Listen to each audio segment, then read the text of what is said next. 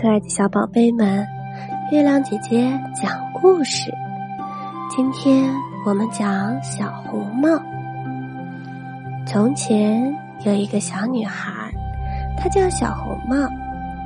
一天，小红帽的奶奶生病了，妈妈让小红帽带着蛋糕和葡萄酒去看望奶奶，并叮嘱她不要和陌生人讲话。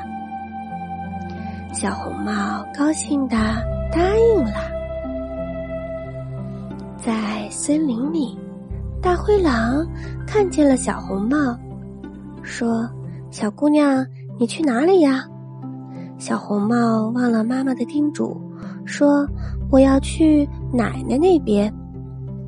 如果你送一些鲜花给奶奶，她一定会很开心的。”狡猾的大灰狼。告诉了小红帽，小红帽听了非常的高兴，高兴的就去采花了。大灰狼趁机来到奶奶家，一口啊吃掉了奶奶，然后装扮成奶奶的样子，躺在了床上。小红帽推开门走了进去，当他走到床边的时候。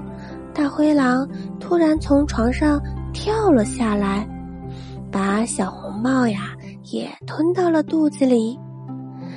大灰狼吃饱了以后啊，就躺到了床上睡着了。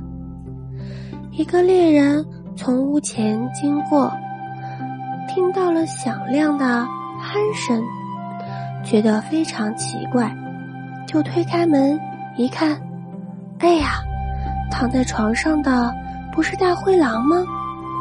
猎人找来了一把剪刀，小心翼翼的剪开了狼的肚皮。小红帽和奶奶赶紧爬了出来。猎人在狼的肚子里填满了石头，然后把狼扔进了河里，狼沉到了水里，最后啊淹死了。